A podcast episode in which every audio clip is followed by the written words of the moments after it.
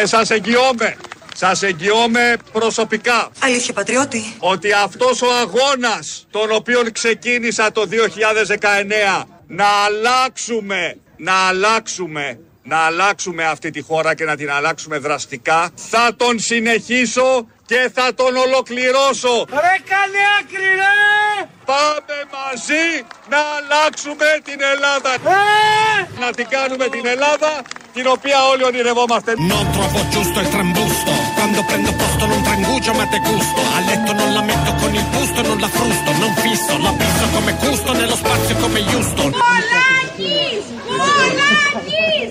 Non mi industrio Nella fabbrica del lustro e degli eccessi Dove i colpi bassi sono ammessi Stressi annessi concessi Basta, Torna Catalessi ότι αυτός ο αγώνας τον οποίο ξεκίνησα το 2019 να αλλάξουμε αυτή τη χώρα και να την αλλάξουμε δραστικά θα τον συνεχίσω και θα τον ολοκληρώσω. Ο Ιησούς Χριστός νικάει. Η πέτσα μου σηκώθηκε.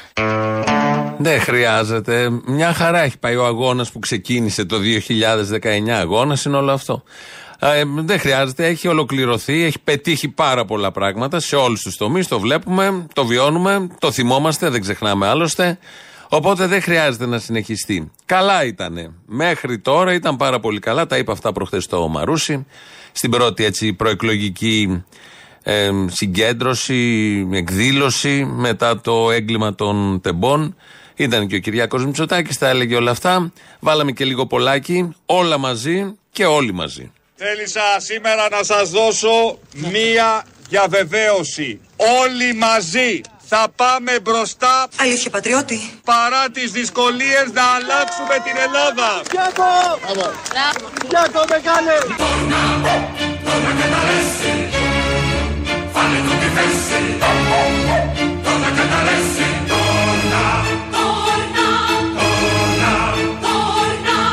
Όλοι μαζί θα πάμε μπροστά Και ξέρεις τι λέω στον εαυτό μου; Τι λες, Σοφή μου; Ξέρεις τι λέω; Τι λες; I will survive, αυτό λέω. Συχτηρίζεις.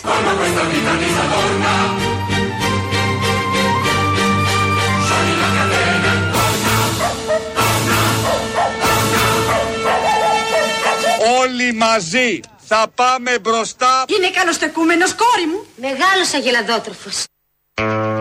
Όλοι μαζί λοιπόν θα πάμε μπροστά. Αυτά τα πολύ ωραία έλεγε προχθές το Μαρούσι. Έχουμε μπει σε προεκλογική εδώ και καιρό περίοδο και ακούμε αυτά τα πάρα πολύ όμορφα. Ενώ συμβαίνουν ακόμη πιο όμορφα.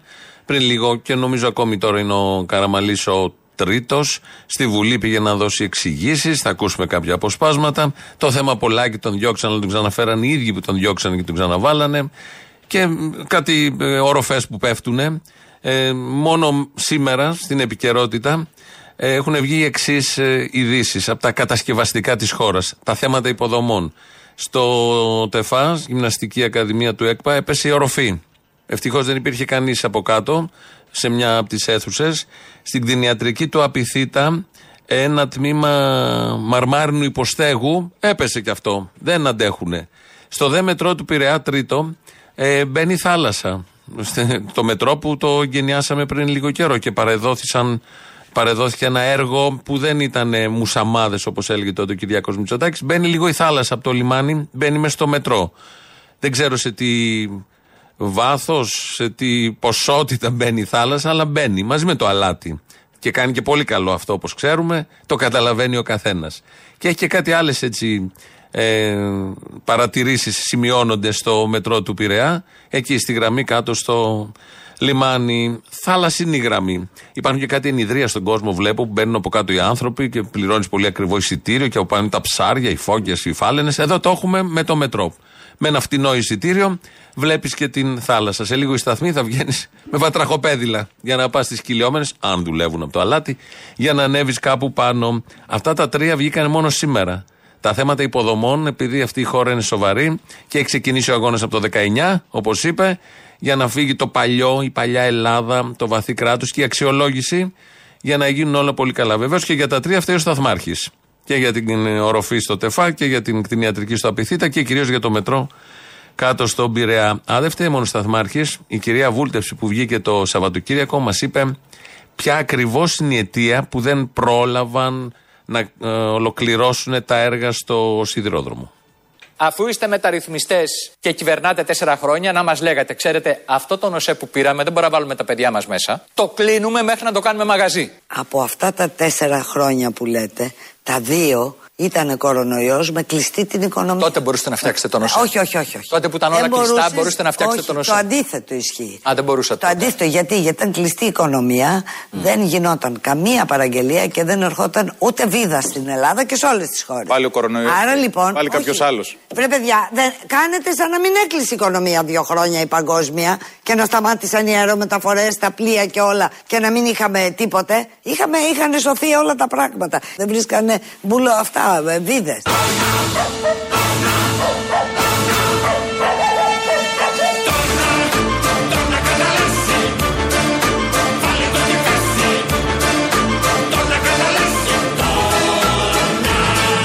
Δεν βρίσκανε μπουλό αυτά, βίδε.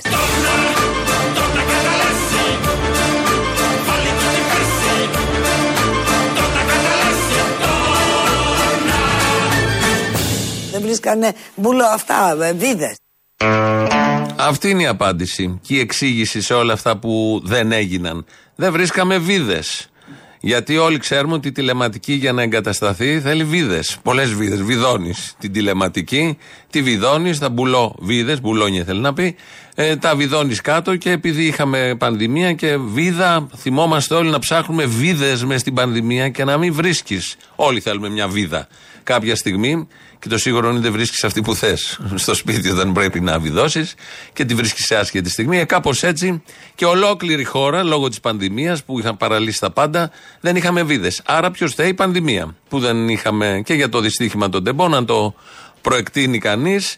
Ε, σύμφωνα με τη λογική της κυρίας Βούλτεψη, φταίει η βίδα που δεν τη βρήκαμε. Βίδα. Βίδα.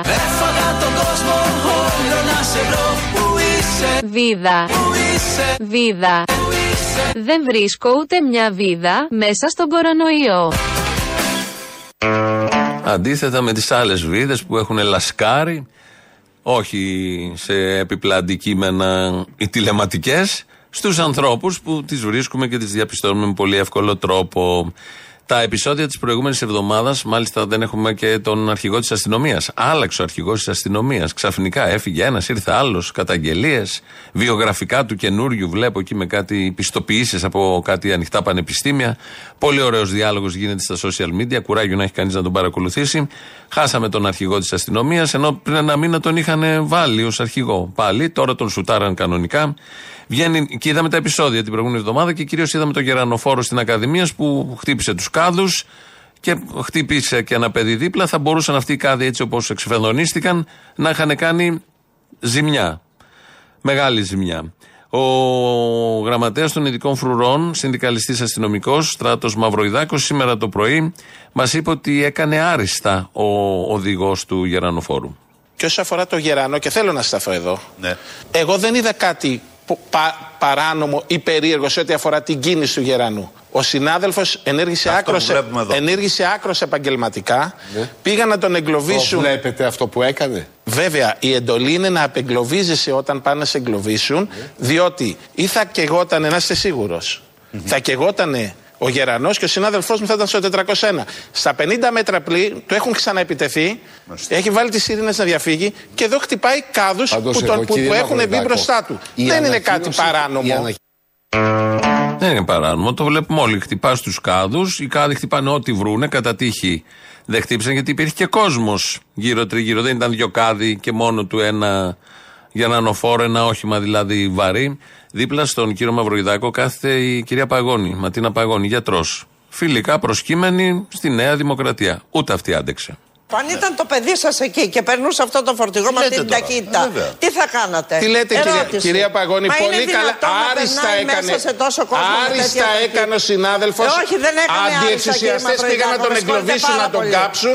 Άκρος επαγγελματική η Κύριε συμπεριφορά του. Μαυροϊδάκο, ο κόσμος Δεν- που είδε δεν- τις εικόνες αυτές Και- ναι, και- βλέπει, ότι δεν αναρχι- είναι δυνατόν με τέτοια ταχύτητα και μέσα σε τόσο κόσμο. Δεν είναι- η ταχύτητα ε, ήταν. να ή- περνάς έτσι. Δύο κάδους βλέπω εγώ, δεν βλέπω κόσμο. Προβλέπετε αυτό, υπάρχει ένα Βέβαια, πρωτόκολλο, πώς προβλέπετε. προβλέπετε να απεγκλωβίζεται όταν του βάζουν Με οδοφράγματα τι και να τρόπο, τον με τι κάψουν τρόπο, ζωντανό. να σκοτώσει κόσμος; Όχι, δεν, που δεν πλησιάζει κανένα πολίτη. Μάλιστα. Χτυπάει τους κάδους. Μα δεν είδε κόσμο. Ο κύριος Μαυροϊδάκο εδώ δεν είδε κόσμο. Όλοι έχουμε δει το βίντεο. Υπάρχει κόσμος αριστερά και δεξιά. Μάλιστα ένας κάτω χτυπάει. Πέφτει ένας κάτω. Τον είδαμε και πάνε όλοι από πάνω του μετά. Όχι, δεν είναι όλα αυτά. Άριστα έπραξε. Επαγγελματισμός υπήρχε στον οδηγό. Γιατί τον είχαν εγκλωβίσει οι κακοί. Οπότε έπρεπε, έτσι λέει, λέει το πρωτόκολλο, να φεύγει όπως μπορεί. Μπορεί να έχει κάτι νεκρού στην πορεία. Δεν είναι λεπτομέρεια. Να σώσουμε τον γερανοφόρο. Αυτό είναι το σημαντικό. Πολύ ωραία τα είπε, πολύ ωραία τα έχει αντιληφθεί. Μας έχουν λείψει λίγο οι συνδικαλιστές αστυνομικοί με όλα αυτά που γίνονται τώρα τελευταία. Έχουν λείψει από τα πάνελ γιατί λένε αυτά τα πολύ ωραία. Κυριάκος Μητσοτάκης έκανε αυτό που δεν έπρεπε να κάνει. Προφανώς το είπε συνειδητά, συνειδητότατα, προχθές στο Μαρούσι. Ενώ ξέρουμε όλοι και η πλειοψηφία του ελληνικού λαού φαίνεται και από τις δημοσκοπήσεις ότι δεν ήταν ένα ατύχημα αυτό που έγινε εκεί, στα τέμπη, δεν ήταν δυστύχημα, ήταν έγκλημα. Με την έννοια ότι οφείλεται σε παραλήψεις, αυλεψίες, συνειδητές επιλογές, ιδεολογικές αντιλήψεις, ιδεολειψίες, ένα μπάχαλο γενικότερο που ξεκινάει από πάνω και φτάνει μέχρι κάτω το βασίλειο των σταθμάρχη, που ό,τι και να είναι αυτός, μόνος του κανένας δεν πρέπει να είναι σε τέτοιες θέσεις και να ρυθμίζει ζωές ανθρώπων μαζί με τις αμαξοστοιχίες. Ο Κυριάκος λοιπόν Μητσοτάκης έκανε αυτό που δεν έπρεπε να κάνει και δεν θα έπρεπε να ακούνε οι γονείς και οι συγγενείς των νεκρών. Ξέρω ότι το κλίμα στην ελληνική κοινωνία τις τελευταίες εβδομάδες είναι πολύ βαρύ. Και ξέρω ότι όλοι μας είμαστε στενοχωρημένοι, θυμωμένοι, οργισμένοι για αυτό το τραγικό ατύχημα το οποίο στήχησε τις ΔΟΕΣ σε 56 συμπολίτες μας ανάμεσά τους πολλά νέα παιδιά. Και ξέρω, ξέρω πολύ καλά φίλες και φίλοι ότι η καλύτερη δικαίωση για τη θυσία αυτών των παιδιών, για τη θυσία αυτών των παιδιών, για τη θυσία αυτών των παιδιών είναι να εξασφαλίσουμε ότι αυτό το οποίο έγινε στα τέμπη δεν θα ξαναγίνει ποτέ στη χώρα μας. Η θυσία λοιπόν. Ποιος αποφάσισε τη θυσία; Ποιος ε, αποφάσισε να θυσιαστούν ε, οι άνθρωποι αυτοί και κυρίως τα παιδιά. Λέει και 56, δεν είναι 56, λέει και λάθος τον αριθμό. Ε, γιατί έγινε αυτή η θυσία; Δεύτερον, γιατί να κάνουμε κάποια θυσία; Ε, θα έχουμε καλύτερο τρένο όπως έχει υποθεί, να έχουμε καλύτερους δρόμους; Γιατί να γίνονται πάντα θυσίες, έτσι όπως τις λέει βέβαια ο Κυριάκος Μητσοτάκης. Και το βασικό γιατί να είναι αυτά τα παιδιά; Θα μπορούσε να ήταν άλλα παιδιά, δικά τους παιδιά, θα έλεγε το ίδιο. Γιατί ο καθένας το κάνει αυτό σκέψη. Είναι η πρώτη σκέψη που σου έρχεται στο νου. Αν ήταν ένα δικό σου παιδί, θα μίλαγες για θυσία, ότι δηλαδή δεν το σκότωσαν οι πολιτικές το παιδί αυτό, αλλά του σκοτώθηκε από το Θεό. Το ζήτησε ο Θεός, γιατί κάποιοι θυσίες που θυμόμαστε από τα θρησκευτικά παλιότερα ήταν με αίτημα του πολύ καλού Θεού. Γενικώς δημιουργεί πρόβλημα αυτή η φρασιολογία. Έχει υποθεί από δημοσιογράφους, τώρα την, είπε και, την είπαν και τα επίσημα χείλη. Κατανοητό γιατί γίνεται αυτό, για να διώξει από πάνω του την ευθύνη και επειδή σε ένα συντηρητικό κοινό η λέξη θυσία πιάνει πάντα. Άλλωστε εκεί τα αποδίδουν όλα. Οποιοδήποτε πεθαίνει για κάτι είναι ή θέλημα Θεού ή κάποιο χέρι ή μια θυσία. Η θυσία όμως προποθέτει και θέληση με κάποιο τρόπο κάποιου ή το από πάνω ή αυτού που θυσιάζεται σε εισαγωγικά πάντα. Και δεν μπορώ να σκεφτώ να μπούμε στη θέση των συγγενών να ακούνε τον πρωθυπουργό της χώρας να λέει ότι οι δικοί τους άνθρωποι 20 μέρες σήμερα έφυγαν για μια θυσία. Δεν μπορώ να μπω καθόλου σε όλο αυτό το σκεπτικό, πώς μπορεί να νιώθουν και πόσο γυρνάει το μαχαίρι στην πληγή τους, στην ανοιχτή πληγή τους, 20 μέρες μετά, που είναι και χειρότερο τώρα γιατί συνειδητοποιούν σιγά σιγά την, την απώλεια και τι έχει γίνει, να τους το γυρίζει ο ίδιος ο Πρωθυπουργός. Ο νούμερο ένα υπεύθυνος για τη θυσία, όπως λέει ο ίδιος, για το έγκλημα, όπως λένε όλοι και όπως μπορούμε να συμφωνήσουμε οι περισσότεροι ότι έχει γίνει στο συγκεκριμένο σημείο. Και βέβαια έρχεται, όπως θα ακούσουμε τώρα, μια άλλη έτσι, οπτική, γιατί έχουμε πάντα εκλογές. Πιστεύω ότι το δυστύχημα αυτό δίνει την ευκαιρία και στην κυβέρνηση, δίνει την ευκαιρία και στην κυβέρνηση να χαράξει με μεγαλύτερη σαφήνεια διαχωριστικές γραμμές στην ελληνική κοινωνία. Και να θέσει το πραγματικό δίλημα των εκλογών. Και να θέσει το πραγματικό δίλημα των εκλογών. Γιατί έγινε το δυστύχημα, Το δυστύχημα είναι για ένα βασικό λόγο. Γιατί εξακολουθεί να ζει το βαθύ κράτος του δημοσίου. Το αναξιοκρατικό κράτος, το κράτος που φτιάχτηκε τη δεκαετία του 80 και που ζει μέχρι σήμερα. Ε, είναι ίσως η ευκαιρία για να τελειώσουμε με αυτό το κράτος. Παλιά λέγαμε η κρίση γεννά ευκαιρίες. Τώρα λέμε Το έγκλημα, η θυσία, διαλέγετε και παίρνετε, γεννά ευκαιρίες. Είναι μια ευκαιρία και για την κυβέρνηση και για το κράτος μας και για τις εκλογές να χρησιμοποιηθεί ως επιχείρημα. Ε, όλα μπαίνουν σε αυτό το μικροσκόπιο, με αυτόν τον φακό βλέπουν αυτοί που ξέρουν να βλέπουν με αυτόν τον τρόπο τα πράγματα. Κυριάκος Μητσοτάκης από το Μαρούσι προχθές πάντα, γιατί όλο αυτό που έγινε εκεί, η θυσία όπως λέει ο ίδιος, είναι κάτι που ανήκει στο παρελθόν. Να εξασφαλίσουμε ότι αυτό το οποίο έγινε στα τέμπη δεν θα ξαναγίνει ποτέ στη χώρα μας. Είναι μια αποστολή την οποία πρέπει να αναλάβουμε. Να διορθώσουμε όλα τα κακό κείμενα μιας Ελλάδος που έρχεται από το παρελθόν, μιας Ελλάδος που έρχεται από το παρελθόν, μιας Ελλάδος που έρχεται από το παρελθόν, μιας Ελλάδος η οποία μας πληγώνει, μιας Ελλάδος η οποία δεν μας εκφράζει, μιας Ελλάδος η οποία δεν αξίζει στη νέα γενιά. Μιας Ελλάδος που έρχεται από το παρελθόν. Ποιος είχε την ευθύνη αυτής της Ελλάδας του παρελθόντος, το κόμμα του προφανώς σε πολύ μεγάλο βαθμό. Ο ίδιος που είναι 19 χρόνια, 20 χρόνια βουλευτής, τα τέσσερα τελευταία είναι και πρωθυπουργός. Είναι. Το 19 είναι παρελθόν. Το 2020 είναι παρελθόν. Όλα αυτά θα μπορούσαν να είχαν λυθεί σε πολύ λίγο χρονικό διάστημα. Αλλά τώρα εδώ παραπέμπονται πίσω, αν δεν είναι θυσία, πάμε πολύ πίσω γιατί φταίνε όλοι, όλοι στο παρελθόν. Μέχρι και ο Τρικούπης που σκέφτηκε να κάνει γραμμές τρένου για να εξυγχρονίσει τότε την Ελλάδα. Και βγαίνει και ο κύριος Σκέρτσος σήμερα το πρωί, στενός συνεργάτης στο Μαξίμου και παραδέχτηκε αυτός, αναλαμβάνει την ηθική αυτουργία. Κύριε Παπαδάκη, επειδή υπάρχει και ε, μια κριτική από την αντιπολίτευση ότι εδώ έχουμε ανήξερου υπουργούς, πρωθυπουργούς κτλ. Και ο πρωθυπουργός και ο υπουργός είναι on record δημόσια πολλές φορές από το 2019 και πριν το 2019 και μέχρι σήμερα να μιλάνε και να αναδεικνύουν ότι έχουμε ένα σιδηροδρομικό δίκτυο το οποίο μέσα στα χρόνια ήταν ο μεγάλος ασθενής και πρώτης κρίσης, ήταν μια από τις πιο προβληματικές ΔΕΚΟ. Είστε από τους υπουργούς που είστε μες στο Μαξίμου. Ξέρατε, είχαν φτάσει έγγραφα, επιστολές ότι ο σιδηρόδρομος έχει πάρα πολύ σοβαρά προβλήματα και μπορεί σε κάποια σημεία να είναι και επικίνδυνος. Γνωρίζουμε την κατάσταση στην οποία βρισκόταν ο σιδηρόδρομος και είχαμε σχεδιάσει και εξασφαλίσει χρηματοδότηση και εκτελούμε έργα αυτή τη στιγμή που στοχεύουν στην επόμενη δεκαετία να έχουμε ένα σύγχρονο ευρωπαϊκό σιδηρόδρομο. Και αυτή είναι και η δέσμευση του Πρωθυπουργού. Ε, και αυτοί οι άνθρωποι βιάστηκαν να πάνε Θεσσαλονίκη, δεν μπορούσαν να περιμένουν την επόμενη δεκαετία. Γιατί γνώριζαν τι ακριβώς έχει γίνει, το είπε τρει-τέσσερι φορές. Εδώ το γνωρίζω, γνωρίζαμε και να μην φανούν ότι είναι άσχετοι. Επιλέγουν να γνωρίζουν, αλλά φταίει ο Βασίλης, ο Σταθμάρχης. Ο οποίος Βασίλης Σταθμάρχης μαζί με καμιά εβδομηντάρα ακόμη είχαν προσληφθεί με μπλοκάκια. Έτσι τους είχαν σε αυτές τις κομβικές θέσεις. Τσατραπάτρα τους είχαν εκπαιδεύσει. Όπως γίνονται αυτά τα πράγματα. Τι καταλάβαιναν τώρα όλοι αυτοί και τον αφήσανε και μόνο του γιατί ε, φταίει ο Σταθμάρχης. Αυτό το επιχείρημα το επικαλείται ο Βορύδης. Ε, για ποιο λόγο δηλαδή προσλάβανε με μπλοκάκια τους σταθμάρχες. Η ανεξάρτητη αρχή λέει ότι οι εργαζόμενοι στο τρένοσέ με μπλοκάκι δεν ήταν. Γιατί εσείς τέτοιο δημόσιο θέλετε. Χωρίς εκπαίδευση, χωρίς ένα ήθος ότι υπηρετούμε το δημόσιο συμφέρον. το τεράστιο κενό που μας παραδώσατε. Γιατί κάνατε πολιτική επιλογή πέντε χρόνια να προσλάβετε 36. Υποχρεωθήκαμε να πάρουμε ανθρώπους με συμβάσεις παροχής υπηρεσιών.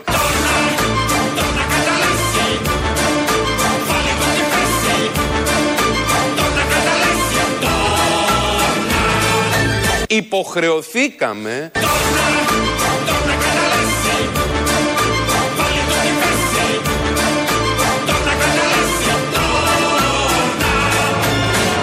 υποχρεωθήκαμε να πάρουμε ανθρώπους με συμβάσεις παροχής υπηρεσιών.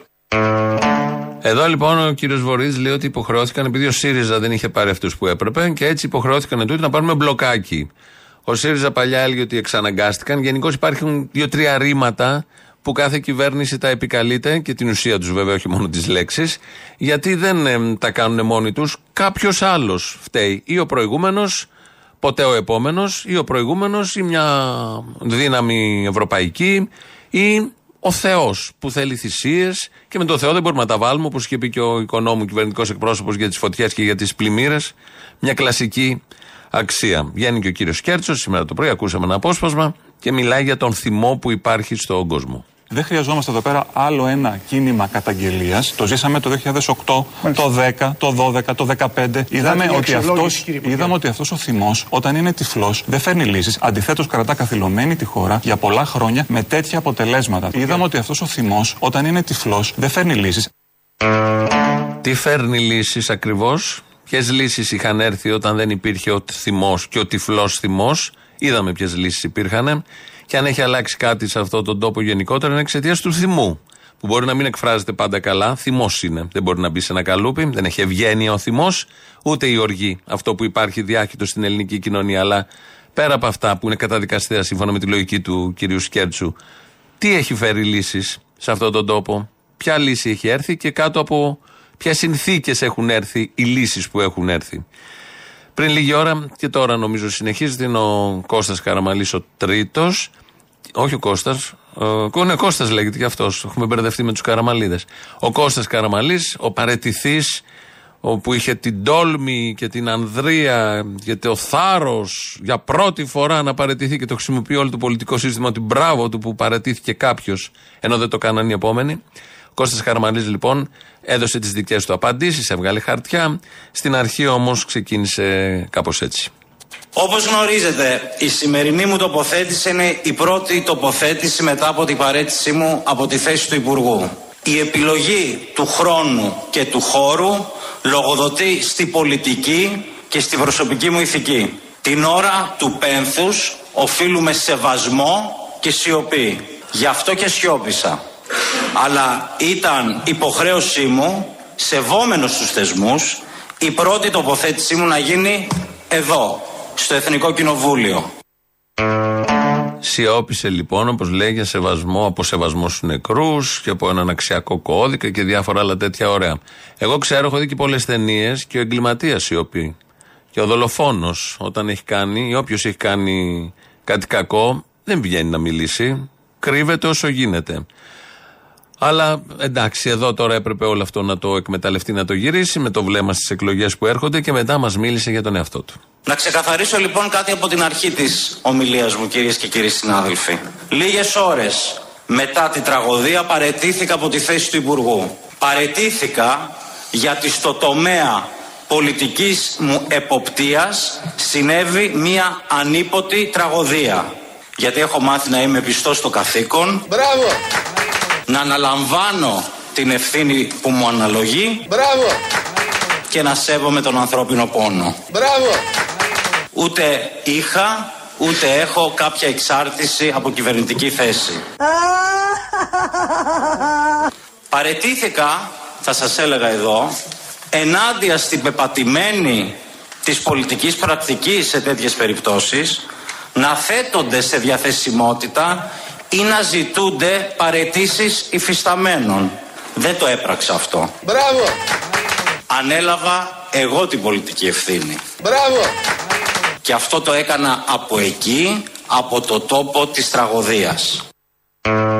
Μπράβο λοιπόν. Μπράβο και από εμάς και από όλους νομίζω για τα αυτονόητα. Βγαίνουν και έχει γράψει και κείμενο. Κάποιος του το έγραψε, δεν ξέρω με ερωτήσεις από κάτω διευκρινήσεις όπως την άλλη φορά. Μιλάνε για τα αυτονόητα, αυτά που σε άλλες χώρες και της Αφρικής. Αμέσως φεύγουν, σουτάρονται όλοι αυτοί και δεν ε, έχουν στον ήλιο μοίρα. Εδώ το γυρίζουν και καμαρώνουν, κομπάζουν και μας το παρουσιάζουν ως κάτι πάρα πολύ σημαντικό. Και τους εαυτούς τους και την πράξη που κάνανε. Οι ίδιοι μιλούν για τη δική τους πράξη, ενώ όλοι ξέρουμε πώς έχει παιχτεί το παιχνίδι και πώς το αξιοποιεί ήδη όλο αυτό που έχει γίνει για την ε, προσεχή εκλογική αναμέτρηση. Να πάμε όμως στα καλά των ημερών για να τα αναδεικνύουμε σιγά σιγά, επειδή είναι ένας λαός που ξεχνάει. Ανακοινώθηκε προχθές ο κατώτατος, η αύξηση του κατώτατου μισθού. Η κυβέρνηση προχωρά σήμερα ε, στην ε, τρίτη διαδοχική αύξηση του κατώτατου μισθού. Έτσι από την 1η Απριλίου αυτός θα φτάσει τα 780 ευρώ. Έχει ζήσει ποτέ με 800 ευρώ το μήνα. Μου το λέει ο κόσμος. Όχι, δεν έχω ζήσει με 800 ευρώ το μήνα. Και εύχομαι πραγματικά να μην χρειαστεί να ζήσω με 800 ευρώ το μήνα.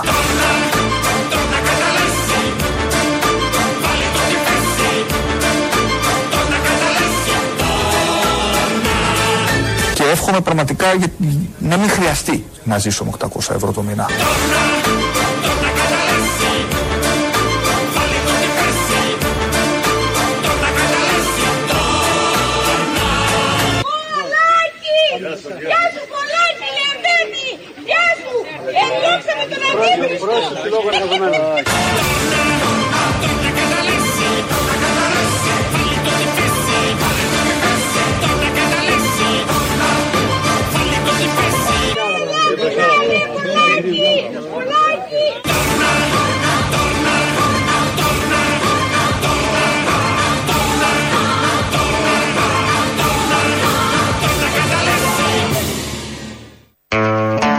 Έτσι λοιπόν, ο μισθό 780, αλλά δεν θέλει ποτέ να ζήσει ο ίδιος, η ίδια φωνή είναι, με 800 ευρώ. Και εύχεται ποτέ να μην χρειαστεί να ζήσει με 800 ευρώ. Για εσά όμως έχουν έτοιμα 780, πάρτε τα και καμαρώνουν κιόλας και θα σας το μοσχοπουλήσουν και σας το τρίβουν και στη μούρη.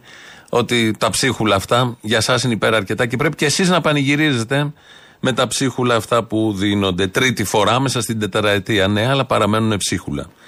Στη Γαλλία γίνονται πολύ ενδιαφέροντα πράγματα. Η δημοκρατία πλέρια, ξεδιπλώνεται κάθε μέρα.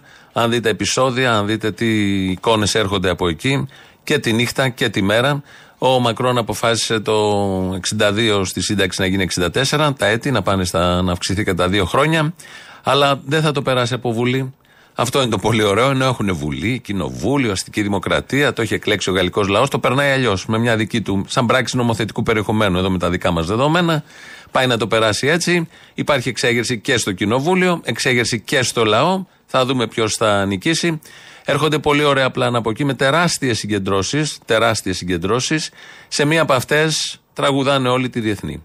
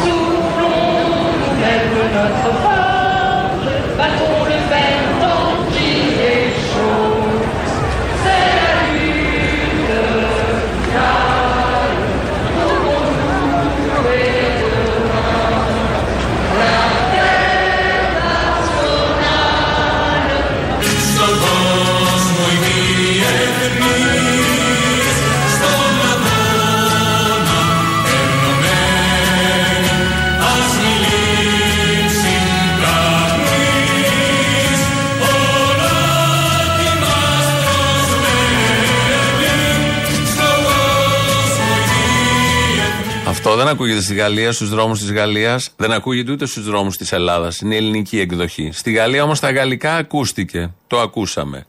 Από εκεί και πέρα, κάθε λαός αποφασίζει ποια τραγούδια θα ακούει, σε ποιους δρόμους και κάτω από ποιες συνθήκες, ώστε να δημιουργηθούν προποθέσει. Για να μην τα ακούμε μόνο τα τραγούδια, να τα εφαρμόζουμε κιόλας όποτε χρειάζεται και εκεί και τώρα που πρέπει. Μετά από όλα αυτά τα πολύ ωραία, πάμε να ακούσουμε πρώτο μέρος λαού. Αποστολάκο. Οπα. Εγώ είμαι καθυστερημένος που ακούω παλιά τα επεισόδια. Είμαι ένα χρόνο πίσω όμως. Έχουμε κάτι εγκρεμότητες όπως έλεγε και ο Θοδωράκης. Είναι πράγματα που είναι σε εγκρεμότητες. Α τα αφήσουμε αυτή την κουβέντα. Τι εγκρεμότητες έχουμε; Καταρχάς έχουμε πάρα πολύ καιρό, δεν ξέρω αν έχει πάρει τον τελευταίο χρόνο. Πάρα πολύ καιρό να ακούσουμε τη δασκαλίτσα από την ε, Θεσσαλονίκη Χίο κτλ. Δεύτερον, ε, έχουμε πολύ καιρό να ακούσουμε τον κύριο Βασίλη και σου έχω πει να κάνεις κονέ για να τους φέρω στην παράστασή σου με την Μπάμπο μαζί. Και τρίτον, θέλω να σου πω το εξής. Σε μερικά επεισόδια, ειδικά της Πέμπτης, ακούμε τους ηχολήπτες από μέσα να γελάνε. Πρέπει να περνάνε πάρα πολύ καλά. Θέλω να κλείσω μία θέση για να έρθω να παρακολουθήσω εκπομπή από κοντά πρώτον. Να μάθεις ηχοληψία. Σωστός, ξέρω ηχοληψία. Και ξέρεις τι. Αναρωτιέμαι αν αυτούς τους ανθρώπους, όπως και όλους τους άλλους που σας ακούμε, αν τελικά τους επηρεάζεται και προς τα που κλείνουν στη σκέψη. Mm-hmm. Έχει προβληματίσει ποτέ. Τώρα μόλις που το πες, τα ξαναλέμε σε ένα χρόνο με τα νεότερα. Είστε η ανάσα μας κάθε μέρα. Να είστε καλά, συνεχίστε έτσι. Ευχαριστούμε. Έχω την εντύπωση ότι ο ίδιος καταλαβαίνει τι λέει. Αλλά απλώς τώρα πάει εκεί, κάνει μια εκδήλωση, παίρνει και ένα εικοσάρι πόσα παίρνει. Κάτι πρέπει να πει ο άνθρωπος για το Γεωργάκι, λέω. Οι περισσότεροι της γενιάς μας είχαμε επαφή με τον μαρξισμό είτε με τον Α ή με τον Β τρόπο, μιλώντας για τα μέσα παραγωγής και ποιος ελέγχει τα μέσα παραγωγής. Όταν μιλάμε για την κοινωνία της γνώσης και γίνεται η γνώση όλο και περισσότερο το βασικό εργαλείο, τα μέσα παραγωγής σε μεγάλο βαθμό γίνονται, γίνεται η γνώση. Α, καλά, ναι, σιγά. Ναι, σιγά μην καταλαβαίνει τι λέει. Ε, πήγε εκεί κάτι πρέπει να πει ο άνθρωπος. Τι να πει. Τώρα για την αξιολόγηση που λέει αυτό το ξεφωνιστήρι. Αν είχε γίνει αξιολόγηση όμως του υπαλλήλου, θα είχαν σωθεί τα παιδιά. Συνεχίστε να μιλάτε εσείς όπως μιλάτε και κάνουμε αξιολόγηση εμείς από κάτω. Γίνεται η αξιολόγηση αυτόματο. Και όχι μόνο να μιλάτε και να κάνετε και αυτά που κάνετε και να ψηφίζετε και αυτά που ψηφίζετε. Η αξιολόγηση γίνεται. Όσο εσείς μιλάτε, εμείς αξιολογούμε. Όσο ώρα εγώ μιλάς! Αξιολογούμε. Α, δεν παραγγέλνετε. Αποστόλη! Ου. Για να δεις πόσο πολύ σε αγαπάμε και σε προσέχουμε, τι σου έχω. Τι μου έχεις; Τη μετάφραση του Σιμίτη. Die beruht auf äh, sehr viele Tage von Gesprächen. Άντε ρε παιδάκι μου τόσα χρόνια. Καταρχάς, να πούμε ότι όλοι παραβλέψουμε το γεγονός ότι ο Σιμίτη θα έκανε Σαρδάμ και στα γερμανικά. Οπότε δεν λέει τι μπερούτε, λέει es beruht κανονικά. Και όλη η φράση σημαίνει ότι η απόφαση που πάρθηκε έγινε μετά από πολλή συζήτηση. Ευχαριστώ, ευχαριστώ. Δηλαδή αυτό που λέω εγώ, του Σιμίτη που μεταφέρω, το την Περούτα Εζέν Φιλιτάχεν von die Sprechen. Θα βάλεις στην αρχή es beruht. Ναι, μωρή, εντάξει, τι σημαίνει, πες το πάλι, καθαρά. Η απόφαση πάρθηκε μετά από πολλή συζήτηση. Α, σε ευχαριστώ πάρα πολύ. Να είσαι καλά, Θα σε το λέω στα αγαπάμε ελληνικά πολύ. πια. Η απόφαση πάρθηκε μετά από μεγάλη συζήτηση. Είσαι τρομερός. Και εσύ καλή είσαι. Γερμανικά είναι τελικά αυτό ή κάτι άλλο; Είναι γερμανικά με Σαρδάμ Σιμίτη. Αυτό να θυμάσαι. Αυτό έπρεπε, δεν υπολογίσαμε το Σαρδάμ. Σωστό. Καλημέρα, Αποστόλη. Καλημέρα. Ε, θα ήθελα να ρωτήσω, σε παρακαλώ, πότε να βγαίνει τον πα για την κάλπιν, το κάλπιν πας. Το κάλπιν πας. Δεν θες πρώτα το Πάσχαν πας. Το Αρνίν πας. Το Αυγόν πας. Θες και το κάλπιν πας. Πας, πας, πας. Ο παράς και πας, πας, πας. Το κάλπιν πας για να κάνω την αίτηση, αδερφέ. Είσαι ο Κύπριος αδελφόν. Παρακαλώ, θα ήθελα να δηλώσω συμμετοχή στο Sky Olympus Marathon. Τι συμμετοχή θέλετε, πηγαίνετε και τρέξτε εκεί πέρα, όπου θέλετε. Ο αδερφό του Κύπριου αδερφού είμαι. Α, δεν είσαι ο ίδιο. Όχι είναι ο ίδιο, ο αδερφό του Κύπριου αδερφού. Κρίμαν. Ο Κρίμαν είναι σαν το Χίμαν, υπερήρωα κι αυτό. Τέλο πάντων. Να σου κάνω μια ερώτηση. Γιατί σε ενδιαφέρει το Κάλπιν Pass, ψηφίζει εδώ στην Ελλάδα. Ε, να κάνω μεταγραφή, θέλω να πάρω το ποσοστό αυτών τη πλατφόρμα. Τώρα μεταγραφή είναι τελευταία στιγμή. Δεν προλαβαίνω ακόμα λε. Νομίζω πω όχι. Κρίμαν. Κρίμαν είπαμε σαν το Χίμαν.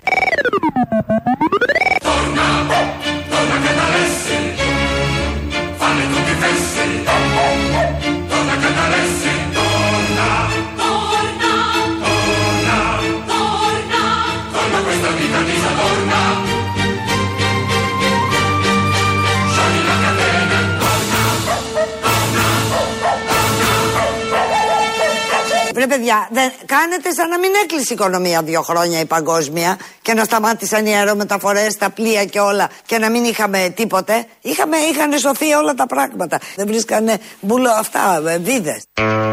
Δεν είχαμε βίδες. Όλο αυτό που ζούμε, το τραγικό, καταλήγει εκεί. Το πήρε η βούλτεψη, το έκανε επιθεώρηση, δελφινάριο. Δεν είχαμε βίδες. Λόγω της έλλειψης βιδών συνέβη όλο αυτό. Εμείς χθες στην Ηλιούπολη φωνάξαμε όχι για τις βίδες, δεν το είχαμε πάρει χαμπάρι, θα λέγαμε και για τις βίδες. Ε, φωνάξαμε ότι δεν θα το ξεχάσουμε. Είχαμε τη συναυλία που σας λέγαμε και τις προηγούμενες μέρες. Ε, είχε έρθει αρκετός κόσμος. Ε, είπαμε αυτά που θέλαμε να πούμε. Τραγουδήσαμε τραγούδια για, που μας φέρναν σε αυτό το κλίμα. Ήταν συγκλονιστική η Νατάσα Μποφίλιου. Ε, και γενικώς αναφέραμε και τα ονόματα των νεκρών και δώσαμε την υπόσχεση όσοι ήμασταν εκεί να μην το ξεχάσουμε, να μην αφήσουμε να ξαναγίνουν όλα αυτά και κυρίως να μην πηγαίνουμε και όπου βγει όπως είναι το σλόγκαν που βγήκε ένα από τα σλόγκαν που βγήκε από αυτό το έγκλημα. Ο κύριος Σκέρτσος σήμερα το πρωί, στο πάνελ που ήταν εκεί, τον ρωτήσανε τον κύριο Σκέρτσο για το πώς γίνονται οι προσλήψεις αφού έχουν καταγγείλει την Ελλάδα του παρελθόντος. Πάμε να ακούσουμε πώς γίνονται οι προσλήψεις στην Ελλάδα του παρόντος. Η κυβέρνηση Μητσοτάκη έχει διορίσει 7 δαπίτες στο Διοικητικό Συμβούλιο της Εργοσέ.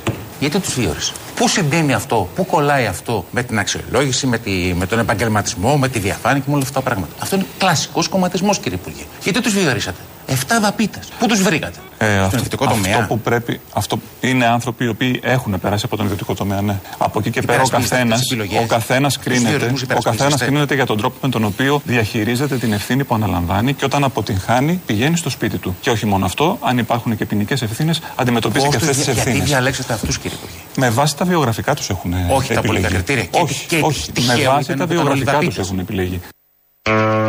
Τυχαία. Τα βιογραφικά κοιτάνε και επειδή υπάρχει έτσι μια θεοποίηση του ιδιωτικού τομέα, το είπε εδώ, έχουν δουλέψει στον ιδιωτικό τομέα. Αυτό και μόνο του είναι εγγύηση ότι θα είναι πολύ καλός στο δημόσιο τομέα. Έτσι λοιπόν ε, είδαν τα βιογραφικά, κατά σύμπτωση ήταν και δαπίτες. Αλλά αυτό είναι μια μικρή λεπτομέρεια, δεν τα κοιτάνε αυτά. Αυτά είναι στην Ελλάδα του παρελθόντος. Στην Ελλάδα του παρόντος και του αύριο δεν κοιτάνε την πολιτική ταυτότητα.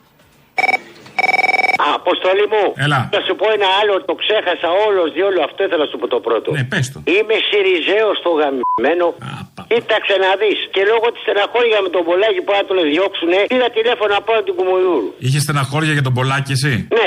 Όλοι σας και μόνος μου. Σας έχω. Μάλιστα. Θα έχω με ένα δεύτερο Γεωργιάδη. Τι να έχετε; Το Γεωργιάδη γιατί τον διώξουν. Δηλαδή ο Γεωργιάδης ήταν ένα καλό παράδειγμα και το θέλουμε αναπαραγωγή; Δηλαδή ο ΣΥΡΙΖΑ ζήλεψε έναν Γεωργιάδη; Σας ευχαριστώ, σας ευχαριστώ, σας ευχαριστώ. Να είναι καλά ο ΣΥΡΙΖΑ. Και εσείς που τον ψηφίζετε. Κοίταξε να δει τι μου είπε ένα. Παίρνω το κέντρο μου δίνει ένα. Να σας δώσω λέει τον επικεφαλή. Ποιος ήταν αυτός δεν ξέρω. Όλος το όνομά του μου λέει μόνο ένα όνομα μου Κώστας. Ηλικιωμένος πρέπει να ήταν χειρότερος από μένα. Εν πάση περιπτώσει. Και του λέω θέλω να πεις του αρχηγού να μην διώξει τον Πολάκη.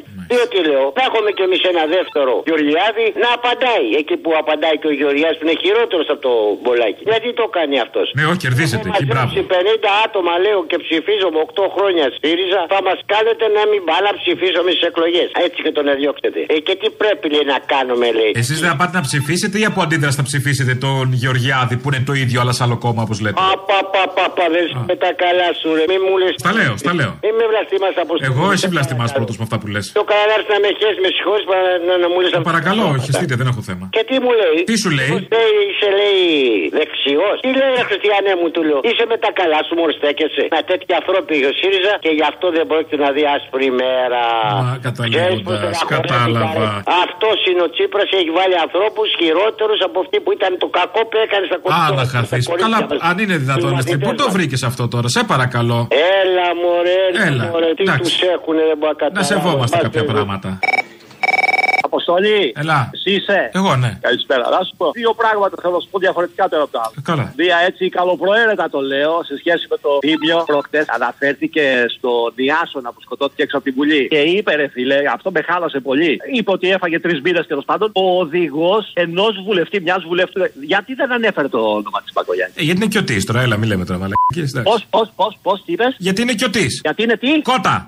Ή παίρνει χορηγία από την Πακογιάννη. Ένα από τα δύο, δεν έχω άλλο. Ναι, δηλαδή και εμείς όλο λερώνουμε τα βρακιά που λέει το τραγούδι. Κι οι ίδιοι ολολερώνουν τα βράκια Σ' αυτή την πόλη που στα δυο έχει σκιστεί Τους έχω βαρεθεί Λοιπόν, και ένα άλλος φιλέ. Μια μαλακία θα πω, δεν ξέρω αν μπορεί να ισχύσει και αν Και μπορεί το προηγούμενο ήταν, αλλά δεν πειράζει, για πες. Πριν από λίγο, ο Θήμιος έδωσε συγχαρητήρια σε ένα πατέρα τεσσάρων παιδιών που ενώ του είπε ότι ο εργοδότης του ότι θα απολυθεί, αυτός πήγε στη συγκέντρωση. Τέλος πάντων, δεν το αυτό. Καλοπροαίρετας το είπα. Τέλος πάντων, πριν με χάλασε. Λοιπόν, πώς μπορούμε να βγάλουμε όλο τον κόσμο στον δρόμο; Να κατέβει κάτω η Τούνη να κάνει live στο Instagram να βγούνε. Μπορούμε, φίλε, κάποια ώρα να οργανωθούμε. Κάντε στο live στο Facebook. Instagram. Άκου λίγο, άκου λίγο, άκου λίγο. Και να μπούμε σε αυτοκίνητα, δεν χρειάζονται πολύ, 100 άτομα. Και κάποια στιγμή που θα έχουμε συμφωνήσει, να τραβήξουμε χειρόφρενο σε όλους τους κεντρικούς δρόμους. Θα σταματήσουν όλοι για 5-10 λεπτά. Για να και με βενζίνες είμαστε τώρα. Πάμε με τα πόδια που είναι τσάμπα. Ρε, άστα με τα πόδια. Με τα πόδια δεν μπορείς να πιέσεις το Με τα πίσω πόδια, σου, με τα χέρια μπορείς να πιέσεις πιέσει το- όμως. να Γροθιέ πιέσεις το χρειάζονται, καλό όχι χειρόφρενα. Κάντο αυτό, άσε μαλακίες. Εσύ ξεκίνησες πρώτος. Έλα, ρε Αποστόλη. Έλα. Άκουσα αυτό που είπε χθες, τον άκουσα και σήμερα, το παιδάκι που έκλαιγε, το παλικάράκι. Ναι. Ήθελα να πω, ρε φίλε, μετά την περίπτωση με την πόρτα που έσκασε στο σχολείο, ένιωσα κάτι το οποίο δεν ήξερα τι ήταν αυτό. Και μετά από αυτό το περιστατικό με τα τρένα, ρε φίλε, δεν έχω στεναχωρηθεί. Έχω εξοργηθεί. Είμαι έξω φρενών. Και δεν βγαίνει ένας να πει ότι όλα αυτά γίνανε από τις ρεμούλες και τις κομπίνες που έχουν κάνει όλοι αυτοί που περάσανε και έχουν φάει τόσα λεφτά τον κοσμάκι. Και δεν έχει βγει ένας δημοσιογράφος να πει: Βλέπω τώρα τον πρετεντέρι που σφίγγει τα ψεύτικα δόντια γιατί είναι φαφούτσα τη να προσπαθήσει να κρατήσει το σοβαρό του το ύφος, να λέει τι συνέβη, ποιος άλλος στέκει πέρα από τον άνθρωπο αυτόν. Είναι αυτό που συζητάμε όλοι στη χώρα εδώ και δύο 24 ώρα. Έκανε το λάθος. Ήταν μόνο αυτό, μόνο το ανθρώπινο λάθος. Είναι... Τι άλλο μπορεί να είναι; Και δεν λέει ότι έχουν φάει ένα σκασμό λεφτά σε κομπίνες και ρεμούλες σε όλους τους τομεί. Είτε είναι τρένα, είτε είναι αεροπλάνα, είτε είναι λεωφορεία, είτε είναι οδρόμοι, είτε είναι γέφυρες. Και λέει, ήθελα να πω αυτό, ότι φάγανε των γερόντων τα λεφτά στα χρηματιστήριο, φάγανε των γονιών τα σπίτια και τώρα τρώνε ψυχρό τα παλικάρια. Αυτά σε μια χώρα που η γεννητικότητα ανθίζει, φάγανε ακόμα και ένα παιδί που τα χάνεται, είναι έγκλημα κατά των πολιτών από αυτούς τους πολιτικούς που κυβερνάνε τόσα χρόνια. Δεν έχω τίποτα άλλο να πω. Το μόνο που θα ήθελα να κάνω είναι να πνίξω έναν άνθρωπο, ένα πολιτικό και ας πάρω την πολιτική ευθύνη. Να με στείλουν σπίτι μου με βραχιολάκι μετά. Αυτό είμαι έξω βρενών, φίλε. Δεν έχω στεναχωρηθεί για τα παιδιά που φύγανε. Έχω θυμώσει. Είμαι φοβεράς θυμωμένος και δεν ξέρω με ποιον τρόπο θα μου περάσει. Τι δήλωσε ο εδώ ο Κροατής ότι είναι θυμωμένος. Θα ακούσουμε τώρα τον ηθοποιό Χάρη Ρώμα, ε, ο οποίος δίνει οδηγίες διαχείρισης ή εξαφάνισης θυμού. την αδυναμία τελικά να στρέφεσαι εναντίον γενικώς των πολιτικών και να μην κάνεις τον ισομοιρασμό των ευθυνών έτσι όπως πρέπει. Το βλέπουμε και με αυτή την περίπτωση, τώρα το τεμπόν, εγώ το καταλαβαίνω ότι υπάρχει οργή, η οποία, Δικαίως. η οποία θα μου επιτρέψεις να πω ότι καλό είναι να σταματήσει να εκφράζεται με καθημερινές πλέον πορείες που καταλήγουν, πα- όχι ότι δεν έχω, ότι είμαι εναντίον των, πο- α, Των διαμα- διαδηλώσεων των διαμαρτυριών. ειρηνικών, Και ναι. το δι- Των ειρηνικών, ναι. Ε, δύο λεπτά. Για αυτή τη λέξη να τη συζητήσουμε. Οι ειρηνικές που τελειώνουν κάθε μέρα με το κάψιμο της Αθήνας, τη Θεσσαλονίκης και διαφόρων μεγάλων πόλεων. Δεν είναι. Αυτό είναι ειρηνικές. Αφού ξέρουμε ότι αυτή θα είναι η κατάληξη. Που... πα- Απλά ξέρεις ότι πάντα κάποιοι θα εκμεταλλευτούν μια ειρηνική Ναι, αλλά το πορεία. ξέρουμε ότι θα γίνεται κάθε μέρα Και αυτό. δεν κάνουν πάντα οι διαδηλωτές οι οποίοι κατεβαίνουν στο κέντρο για να διαδηλώσουν για Ναι. τα αιτήματά τους, για τα Αλλά ξέρουμε ότι- όνειρά τους, για ε, την καλά οργή κάνουν. τους. Καλά Δεν κάνουν. είναι αυτοί που κάνουν πάντα τα επεισόδια. Όχι, δεν κάνουν αυτή τα επεισόδια. Εγώ είμαι. Αλλά το, το, τώρα το έχουμε δει. Έχει νόημα να το επαναλαμβάνουμε κάθε μέρα; Ούτε να σταματήσει. Δεν τις έχει πορείες. ακουστεί. Δεν, δεν το ξέρουμε ότι υπάρχει θυμός. Υπάρχει θυμός, το ξέρουμε. Είναι ανάγκη να το δείχνετε. Κρύφτε το στο σπίτι σας μέσα.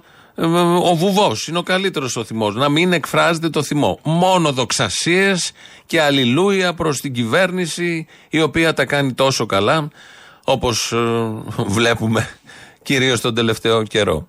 Κάπου εδώ φτάσαμε με αυτή την παρένεση, την πολύ σοφή του ηθοποιού.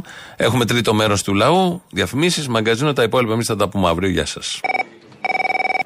Έλα, Αποστολά μου. Πού βαδίζει ο πλανήτης αυτή τη στιγμή; Στη μαλακία που θα πεις. Στη μαλακία που θα πόνε και θα τη βγάλεις. Λοιπόν, άκου. Βαδίζει στην τέταρτη βιομηχανική επανάσταση. Δεν ηγούμαστε. Τι βαδίζει, ηγούμαστε αυτής της επανάστασης. Μιας Ελλάδας που ηγείται στην τέταρτη βιομηχανική επανάσταση. Απλά λίγο κάπου όπα γιατί κουράστηκα να ηγούμαστε. Κάπου λίγο να κάνουμε λίγο πίσω, το παραγάμισαμε. Με συμπληρώνεις και γουστάρω. Έτσι ακριβώς. Επειδή ηγούμαστε λοιπόν και επειδή η βιομηχανική επανάσταση έχει γίνει τέταρτη με τη μικροτεχνολογία αυτή που έχουμε, κινητά κτλ. Και, και βλέπεις τον Τελιβερά να έρχεται, ας πούμε, με την e-food, την πλατφόρμα, παραγγέλνω εγώ πίτσα και τον βλέπω να έρχεται σπίτι μου. Αυτός βλέπει στο κινητό του πώς θα έρθει σπίτι μου. Έτσι λοιπόν ελεγχιστοποιούμε το ανθρώπινο λάθος γενικότερα με τη βιομηχανική επανάσταση την τέταρτη. Και δεν υπάρχει και εργασία για τον άνθρωπο με τα ρομπότ κτλ. Με αποτέλεσμα εμείς που ηγούμαστε και σε αυτή την επανάσταση που μου το πες πριν, είμαστε πρωτοπόροι, έχουμε πάρει όλα τα συστήματα, τα πάντα, αλλά δεν τα χρησιμοποιούμε. Τι να τα κάνουμε, αφού ηγούμαστε, παιδί μου, έχουμε ανάγκη. Οι ηγεσίες δεν έχουν ανάγκη από συστήματα τέτοια. Στα λόγια, ναι, είμαστε πρώτοι γενικότερα. Με αποτέλεσμα, Αποστολάρα μου, να είμαστε ηγέτες και οικέτε. Σκετεύουμε Καλά, να ε, πάρουμε... όπα, παύση. Μια σημαίνουσα παύση για αυτή την εσοφία. Πω, πω, πω, πω, πω, πω, πω, πω. Γιατί δεν. Ε, εντάξει τώρα, δεν μιλάνε πολύ έτσι, γι' αυτό. Με αποσυντονίζει λίγο να το βρίσκω μετά. Δυστυχώς. δηλαδή αυτό που ακούμε τώρα είναι που το έχεις βρει εσύ. Ένας Το σειρμός. κόβει Με τη δικιά σου την παρεμβολή και τα λοιπά. Γιατί με, με αποτέλεσμα, αφού ηγούμαστε και λέμε και λέμε και λέμε και λέμε, να μην γίνεται τίποτα όλα αυτά που λέμε, αλλά επειδή τα λέμε να ισχύουν. Μάλιστα. Τι λέει ρε παιδάκι μου. Και θέλω να μου πεις και κάτι άλλο. Εγώ δεν θέλω να Αποστολέ. σου πω εγώ τίποτα άλλο. Έχω ολοκληρώσει. Είμαι υπερπλήρης από τις Ρωτάω, μαλακίες Γιατί σου. ρωτάω γύρω-γύρω και λέω, τι έχουμε πουλήσει τελικά από τον ΟΣΕ; Γιατί δεν έχουμε πουλήσει. Έχουμε Τις δώσει, ψυχές έχουμε του δώσει. κόσμου για αρχή. Τι έχουμε πουλήσει στα 5 εκατομμύρια; Χαρίσαμε, παιδί μου, τι πουλήσαμε; Α, δηλαδή έχω ένα χωράφι το οποίο το ποτίζω, το οργώνω, το σπέρνω, το μαζεύω, κάνω τη συγκομιδή και μου τα παίρνεις εσύ. Δεν έχεις βάλει τίποτα. Αχα. Ε, Α. έτσι. Σαν. Σαν να μπαίνει άνοιξη.